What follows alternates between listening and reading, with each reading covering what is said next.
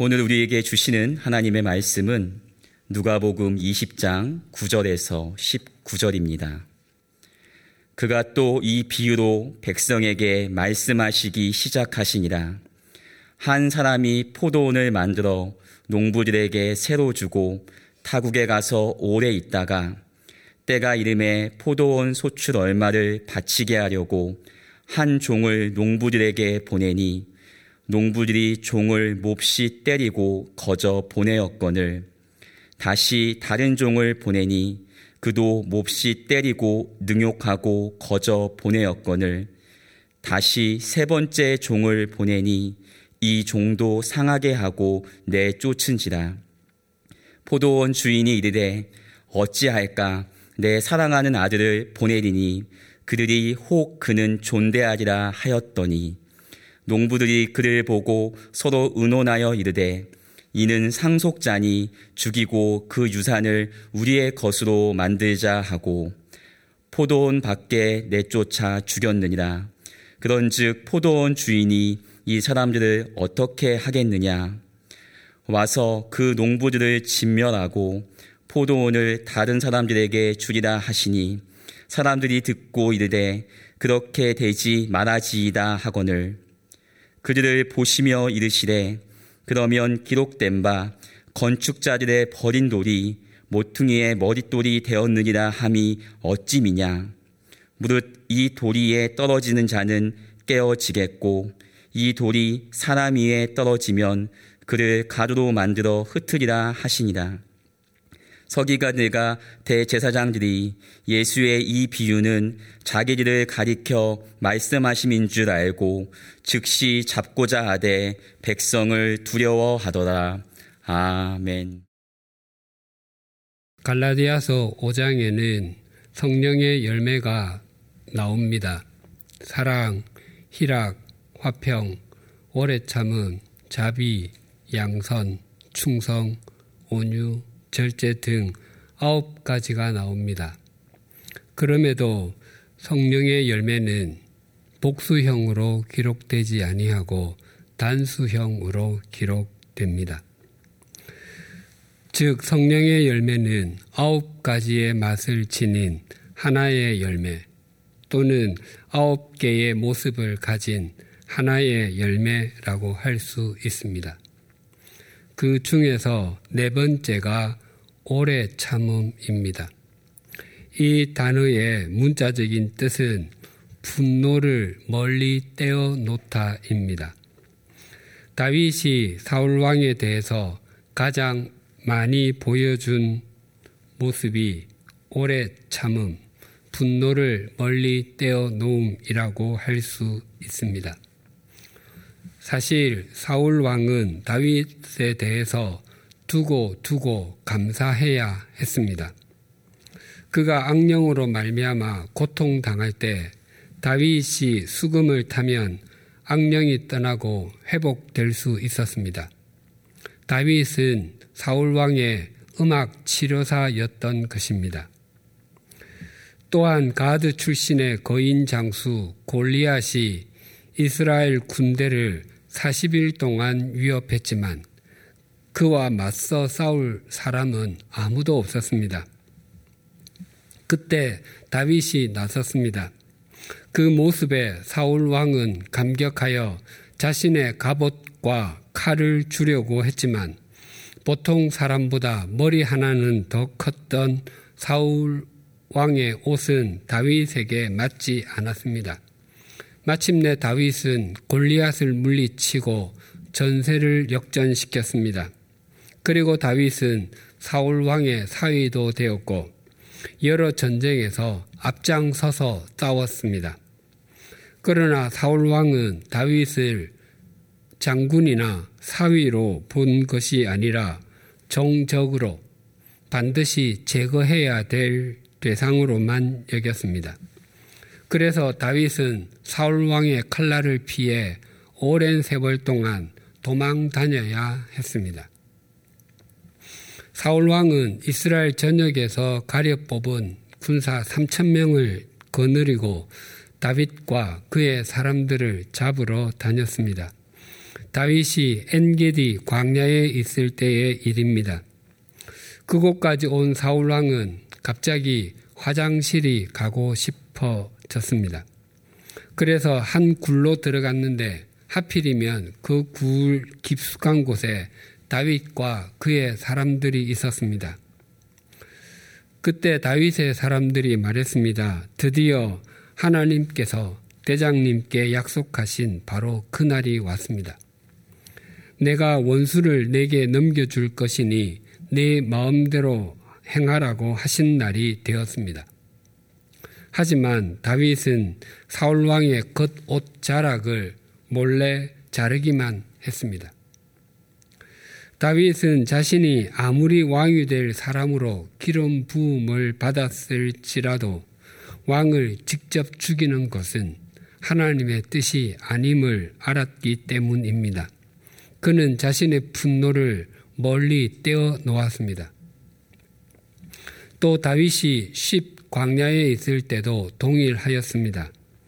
사울 왕과 그의 군사들은 다윗과 그의 사람들이 있는 곳에서 깊은 잠에 골아 떨어졌습니다. 다윗의 사람들은 같은 이유로 사울 왕을 찌르자고 했습니다. 하지만 다윗 역시 같은 이유로 사울 왕 죽이기를 거부했습니다. 다윗은 살아계신 하나님께서 사울 왕을 치시든지 죽는 날이 되어서 죽게 하시든지 아니면 전쟁에 나가서 죽게 하실 것이라며 이번에도 사울 왕 머리맡에 있던 물병과 창만 가지고 나갔습니다. 역시 사울 왕에 대해서 오래 참았던 것입니다.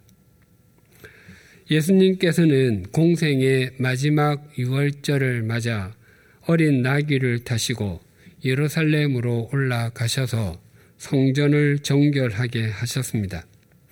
예수님께서는 성전 경내에서 환전 수수료를 받고 일반 화폐, 즉 유대 세계를 성전 납부용 화폐 두로 세겔로 바꾸어 주는 사람들의 상과 성전 제사용 제물용 비둘기를 팔며 폭리를 취하는 사람들의 의자를 둘러 엎는 등 성전 안에서 장사하는 사람들을 쫓아내셨습니다.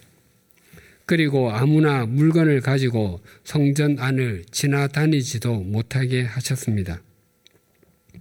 대제사장들과 서기관들 그리고 백성의 지도자들은 예수님을 눈에 가시처럼 여겨 죽이기를 모의했지만 백성들이 예수님께 집중하여 말씀을 들으려고 했기 때문에 뾰족한 수를 찾아낼 수가 없었습니다. 하루는 예수님께서 성전에서 백성들을 가르치며 복음을 전하고 있는데 대제사장들과 서기관들이 장로들을 대동하여 예수님을 찾아왔습니다. 만약 제가 복음을 전하는데 그 내용에 반대해서 국회의장과 교단 총회장들, 신학 교수들을 비롯한 사회의 원로들이 찾아온다면 제가 전하는 복음의 내용이 심각한 오류가 있다고 여기기 때문일 것입니다. 예수님을 찾아간 대제사장들과 서기관들, 장로들은 당시 종교 지도자들이었을 뿐만 아니라 이스라엘 최고 판결 기구인 산해드린 공회 회원들이었습니다. 그들은 예수님께 다짜고짜 질문을 던지며 말했습니다. 당신은 무슨 권위로 이런 일을 하시오? 또 당신에게 이런 권위를 준 사람이 누구요?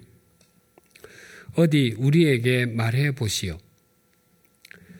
그들이 이렇게 질문했던 것은 그들은 성전에서 최고 권위자는 대제사장이라 생각했고 대제사장이 예수님께 그런 권한을 준 일이 없었기 때문에 예수님께서 성전에서 가르칠 수 없다고 생각했습니다. 이에 예수님께서는 요한의 세례가 하늘로부터 났습니까? 사람에게서 났습니까? 라고 반문하셨습니다. 하지만 그, 그들은 어느 쪽이라 답하든지 간에 자신들에게 불리하기만 했기에 답변할 수가 없었습니다. 그래서 그들은 요한의 세례가 어디서 났는지 모른다라고 대답했습니다. 그러자 예수님께서도 나도 무슨 권위로 이런 일을 하는지 당신들에게 말하지 않겠습니다라고 대답하며 대화의 마침표를 찍었습니다. 그리고 한 비유, 오늘 본문을 백성들에게 들려주셨습니다. 오늘 본문의 비유는 공간복음, 즉 마태, 마가, 누가복음에 모두 기록되어 있습니다. 우리 성경에는 오늘 본문의 소 제목을 포도원 농부 비유라고 기록하고 있습니다. 마태복음과 마가복음에도 동일하게 포도원 농부 비유라고 기록하고 있습니다. 그런데 예수님께서 이 비유를 말씀하시면서 한 사람이 포도원을 만들어 농부들에게 세를 주고로 시작하셨습니다. 그러니까 이 비유의 핵심 인물은 포도원 농부가 아니라 한 사람, 포도원 주인인 것을 알 수 있습니다. 그래서 본문의 비유에 제목을 붙이면 포도원 주인과 그 아들 비유라고 할 수 있습니다. 이 주인도 자신의 분노를 자신에게서 멀리 떼어 놓았습니다. 다윗이 사울 왕에게 했던 것처럼 말입니다. 오늘 본문 9절이 이렇게 증가합니다. 그가 또 이 비유로 백성에게 말씀하시기 시작하시니라 한 사람이 포도원을 만들어 농부들에게 새로 주고 타국에 가서 오래 있다가 이 비유를 듣는 사람들은 예수님께서 포도원을 만들어 라고 말씀하시는 순간 아, 우리 민족에 관한 내용이구나 라고 생각했을 것입니다.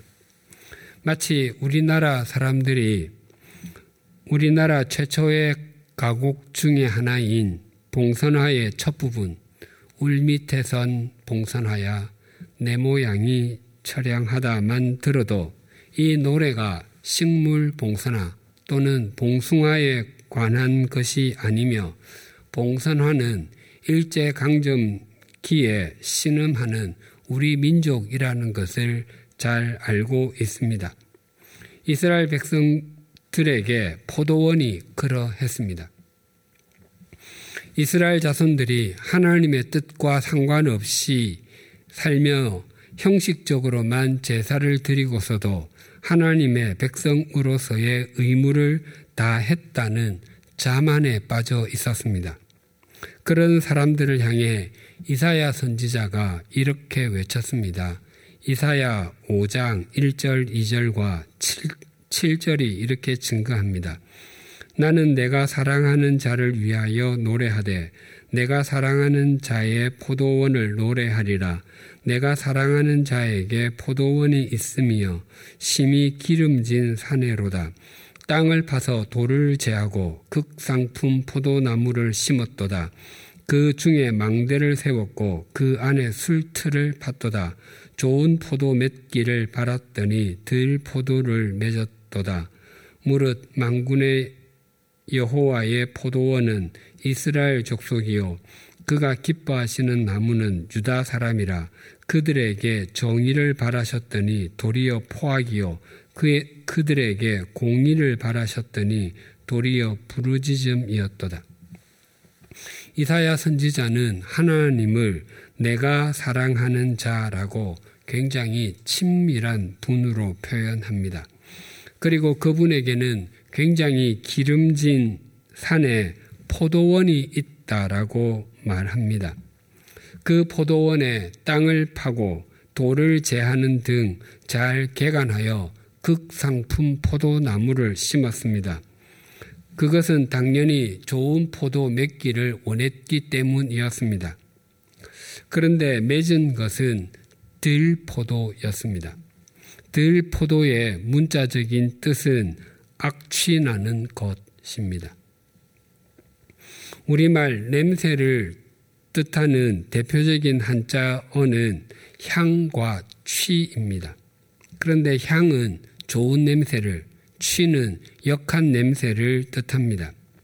하나님께서는 당신의 백성이 포도향 바라기를 바라셨지만 그들에게서 포도취만 바랬던 것이었습니다. 구절을 다시 봉독하겠습니다. 그가 또 이 비유로 백성에게 말씀하시기 시작하시니라. 한 사람이 포도원을 만들어 농부들에게 새로 주고 타국에 가서 오래 있다가 이 비유는 이스라엘 백성을 포도원에 비유하는 이야기일 뿐만 아니라 당시 흔히 있었던 상황을 말하고 있습니다. 이스라엘이 있는 팔레스타인 지역은 끊임없는 전쟁의 연속이었습니다. 그리고 크고 작은 인재와 자연재해 등이 빈번했기 때문에 부재 지주들이 적지 않았습니다. 주인이 소작하는 사람에게 땅을 빌려주고 자신은 좀 더 자연 환경이 좋고 안전한 지역에 가서 살곤 했습니다. 그것이 이 비유의 배경입니다. 그런데 이 포도원의 주인은 소작할 포도원 농부들에게 할 수 있는 한 최선의 환경을 만들어 주었습니다. 본문과 같은 내용을 담고 있는 마태복음 21장 33절은 이렇게 증거합니다. 다른 한 비유를 들으라. 한 집 주인이 포도원을 만들어 산 울타리로 두르고 거기에 집 짜는 틀을 만들고 망대를 짓고 농부들에게 새로 주고 타국에 갔더니 이스라엘은 밭으로 개간할 수 있는 평지가 그렇게 많지 않았기 때문에 농작물은 밭에서 재배했지만 포도원은 주로 산지에 만들었습니다. 한 집주인이 포도원을 일구었습니다. 그러기 위해서는 산지에 있는 나무와 풀들을 걷어내었을 것이고 또 거기에 있는 크고 작은 돌들도 치웠을 것이며 포도 묘목을 잘 심을 수 있도록 정지 작업도 했을 것입니다. 그리고 짐승들로부터 포도원을 보호하기 위해서 울타리도 만들었습니다. 구약 성경 아가에도 나오는 것처럼 여우 같은 짐승들이 포도원을 망치기가 일수였기 때문에 울타리는 필수적이었습니다. 그리고 포도원 전체를 볼 수 있도록 망대도 지었습니다. 게다가 포도즙을 짤 수 있는 땅에 있는 큰 절구 같은 확도 파서 만들어 주었습니다. 주인은 농부를 배려하여 할 수 있는 것은 모두 다 준비해 주었습니다. 그래서 포도원 농부는 포도 농사만 지으면 되었습니다. 그런데 이 포도원 농부들이 주인의 배려에도 불구하고 배신을 했습니다. 10절이 이렇게 증가합니다. 때가 이름에 포도원 소출 얼마를 바치게 하려고 한 종을 농부들에게 보내니 농부들이 종을 몹시 때리고 거저 보내었거늘 포도원 주인은 포도원을 만들어 농부들에게 새로 주고 타국으로 가서 오래 있었습니다. 포도원을 새로 준 후 이듬해부터 약속한 수확량을 바치라고 하지 않았습니다. 포도원을 새로 시작한 경우에는 5년째가 되어야 비로소 수확 을 얻게 된다고 합니다. 이런 기간이 지난 후에 주인은 세를 받기 위해서 종을 보냈습니다. 당시 지주가 땅을 빌려 주었을 때 소자기는 임대료를 세 가지 방법 중에 한 가지를 선택해서 지불했습니다. 첫째는 일정한 액수의 돈으로 지불하든지, 둘째는 일정한 양의 곡식으로 지불하든지 그때는 추수의 양과 상관이 없었습니다. 그리고 마지막 세 번째는 추수한 곡식의 양에 따라서 일정한 비율로 지불하는 것이었습니다. 당시 추수한 것의 25%에서 50% 정도를 주인에게 지불했습니다. 그런데 이 농부들은 주인이 보낸 종에게 포도나 돈을 주기는 커녕 심하게 때린 후에 빈손으로 돌려보냈습니다. 특히 본문에 몹시 때리다라는 단어는 본래 껍질을 벗기다의 뜻이었습니다. 그래서 이 단어는 손바닥으로 상대의 뺨을 때리거나 주먹으로 상대를 치는 것을 강조합니다. 누군가에게 폭력을 가하는 것은 없어야 하는 일이지만 상대에게 폭력을 가할 때 손바닥이나 주먹으로 가하는 것은 통증을 느끼게 하는 의도도 있지만 더 큰 의도는 모욕을 주는 것입니다. 회초리로 손바닥이나 종아리를 맞는 것과 손바닥으로 뺨을 맞는 것은 같은 의미가 아닙니다. 포도원 농부들은 마땅히 새를 줘서 보내야 할 주인의 종에게 모욕을 줘서 보냈습니다.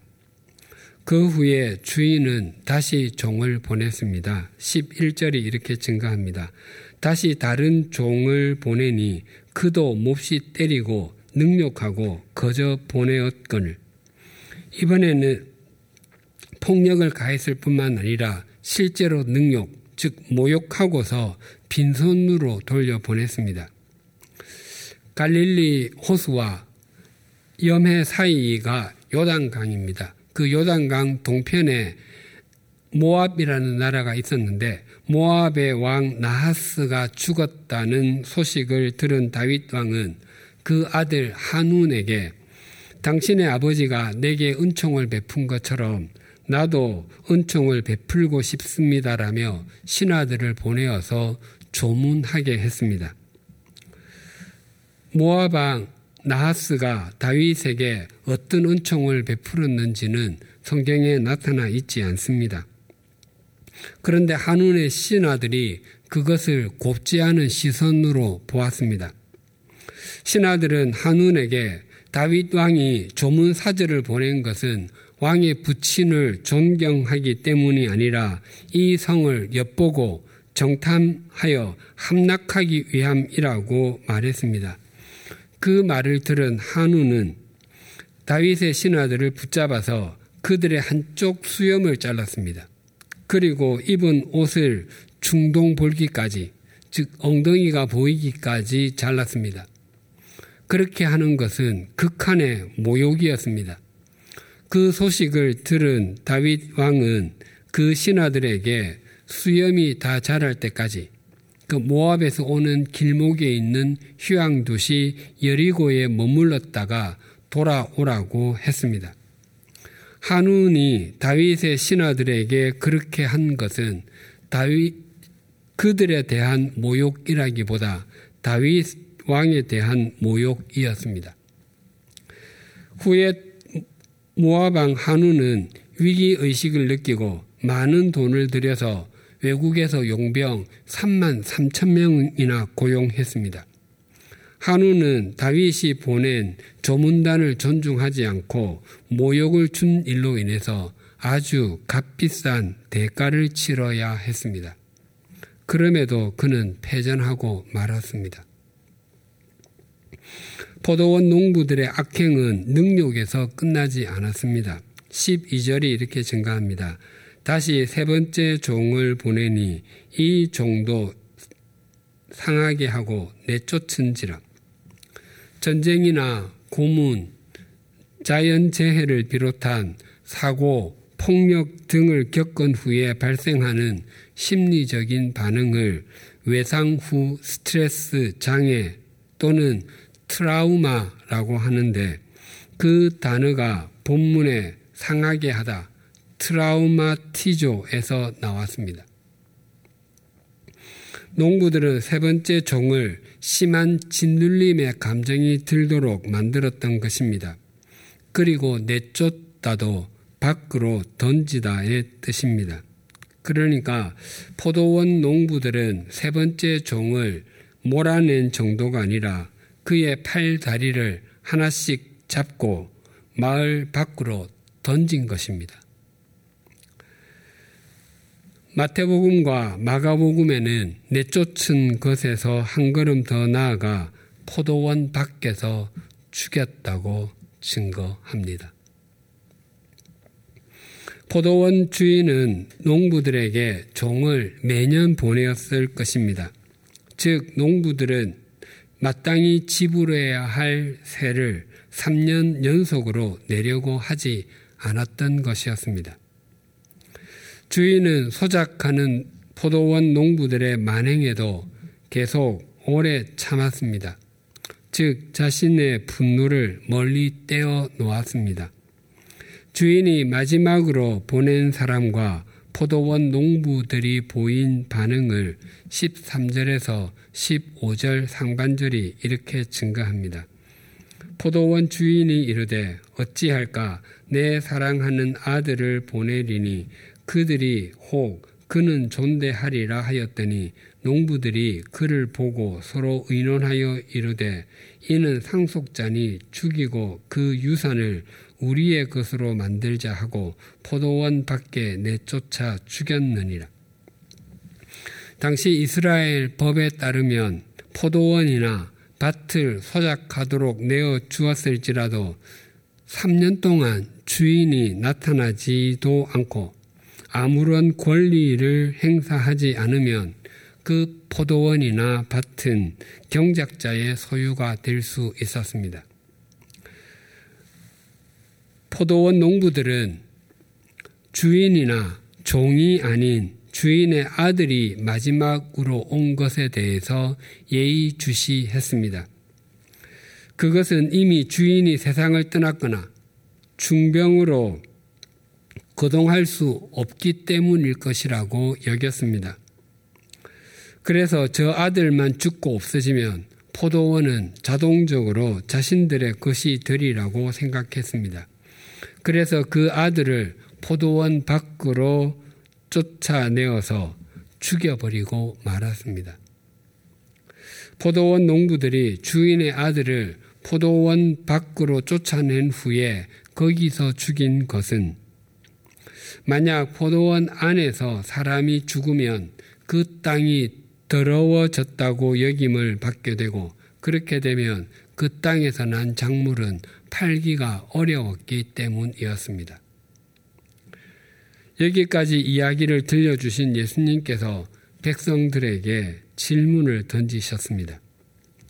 15절 하반절과 16절이 이렇게 증가합니다. 그런즉 포도원 주인이 이 사람들을 어떻게 하겠느냐? 와서 그 농부들을 진멸하고 포도원을 다른 사람들에게 주리라 하시니 사람들이 듣고 이르되 그렇게 되지 말아치이다 하거늘. 세를 받기 위해서 보낸 종들을 때리고 모욕하며 빈손으로 돌려보냈을 뿐만 아니라 아들을 죽인 포도원 농부들을 주인이 어떻게 하겠느냐는 질문에 사람들은 이 비유가 무슨 의미인지 금방 알아차렸을 것입니다. 주인이 누구인지, 포도원 농부가 누구인지.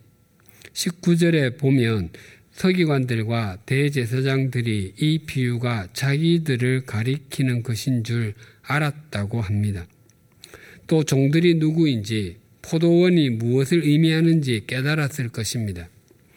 예수님의 질문에 사람들은 주인을 거부하고 종들을 학대하고 아들을 죽인 포도원 죽이고 포도원을 영원히 자신들의 것으로 만들려고 했던 포도원 농부들을 죽여야 합니다라고 답변해야 했습니다. 그러나 사람들은 그렇게 대답할 수가 없었습니다. 그것은 곧바로 자신들을 정죄하는 말이었기 때문입니다. 그래서 예수님께서 주인이 와서 농부들을 죽이고 포도원을 다른 사람에게 줄 수밖에 없다고 대신 답하셨습니다. 그때 사람들이 예수님의 말씀을 듣고 그런 일이 없기를 바랍니다. 라고 말했습니다. 40여 년 동안 이스라엘과 레바논 등 중동 지역에 머무르면서 신학을 가르친 케네스 베일리 교수가 쓴 중동의 눈으로 본 예수라는 책에 본문의 비유가 있습니다. 베일리 교수에 의하면 이 이야기의 핵심은 악한 농부들에게서 포도원을 빼앗아 다른 사람에게 넘겨주는 심판이 아니라 한 중간에 있는 주인의 독백이라고 합니다. 예수님께서 들려주신 비유는 9절에서 비유 9절에서 16절까지를 다섯 부분으로 나누어 보면 첫 부분과 다섯 번째 부분이 비슷한데 첫 부분인 9절에서 주인은 포도원을 농부들에게 새로 주었습니다. 그리고 마지, 마지막 다섯 번째 부분인 16절에서 포도원을 다른 사람에게 주겠다고 합니다. 또 두 번째와 네 번째가 비슷합니다. 두 번째 부분인 10절에서 12절은 종들을 보냈지만 농부들은 악하게만 대했습니다. 그리고 네 번째 부분인 14절과 15절에서 주인이 아들을 보내자 죽이고 포도원을 자기들 소유로 하려고 했습니다. 그리고 한 가운데의 세 번째 부분이 주인의 독백입니다. 13절이 이렇게 증가합니다. 포도원 주인이 이르되 어찌할까 내 사랑하는 아들을 보내리니 그들이 혹 그는 존대하리라 하였더니 주인은 종을 세 번이나 악하게 대한 포도원 농부들에 대해서 응징하고 진멸하는 것이 마땅하게 보입니다. 그러나 주인은 그렇게 하지 않고 아들을 보내는 방법을 사용했습니다. 그러면 아들은 나와 같은 존재이니 자신들의 지난 행실을 부끄러워하고 존중하겠지라고 생각했습니다. 이 부분이 이 이야기의 핵심이라는 것입니다. 참 놀라운 통찰입니다. 우리나라 에서는 글을 쓸 때 주제를 처음에 두는 두괄식이나 주제를 마지막에 두는 미괄식이 보편적입니다. 주제를 한 중간에 두는 중괄식은 주제가 또렷하게 드러나지 않는다는 이유로 그렇게 선호하지 않습니다.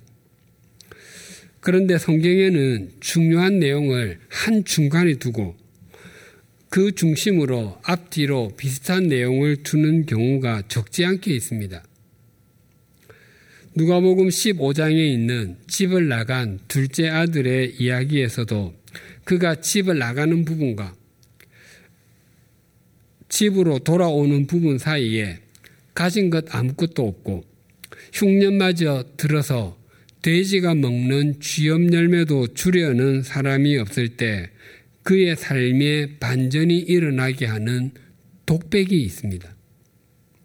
스스로 돌이켜 내 아버지에게는 양식이 풍족한 품꾼이 얼마나 많은가입니다.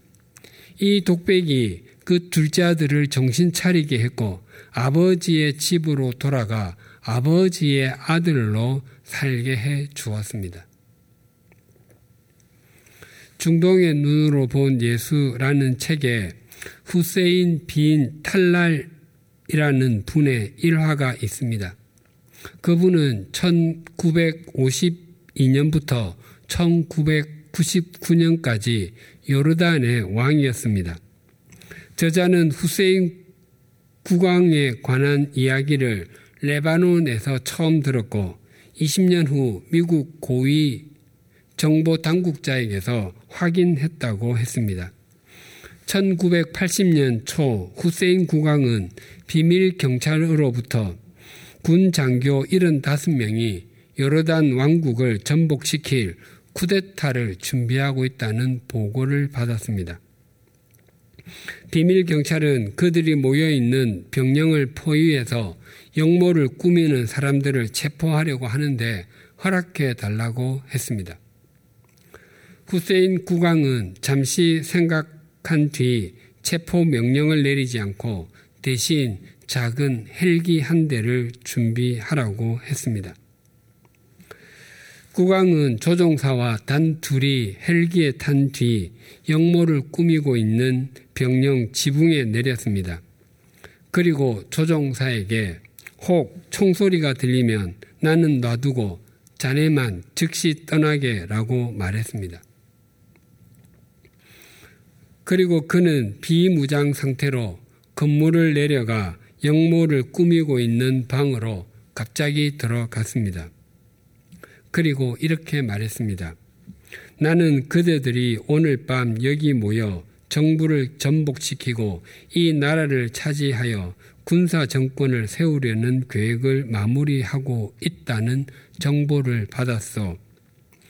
그대들이 이런 일을 한다면 군은 나뉘게 될 것이고 나라는 내란에 빠지고 말 것이요. 그리고 죄 없는 국민들이 수없이 죽을 것입니다. 그런 이런 일을 할 필요가 없습니다. 내가 여기 있습니다. 나만 죽이면 그대들의 뜻이 이루어질 것입니다. 단 한 사람만 죽으면 됩니다. 충격을 받은 반란자들은 할 말을 잃었습니다. 그리고 한 사람도 빠짐없이 왕에게 다가가서 그의 발과 손에 입을 맞추고 목숨을 다해 충성하겠다고 맹세했습니다. 후세인 왕은 철저하게 약자가 되는 것을 선택했습니다. 그는 자신의 분노를 멀리 떼어 놓았고 그것이 반란자들의 마음을 돌려 놓았습니다. 예수님께서도 포도원 주인의 독백을 통해서 당신의 이야기를 들려 주십니다. 내 사랑하는 아들을 보내리니 그들이 혹 그는 존대하리라. 사랑하는 교우님들, 오늘은 사순절 다섯 번째 주일입니다.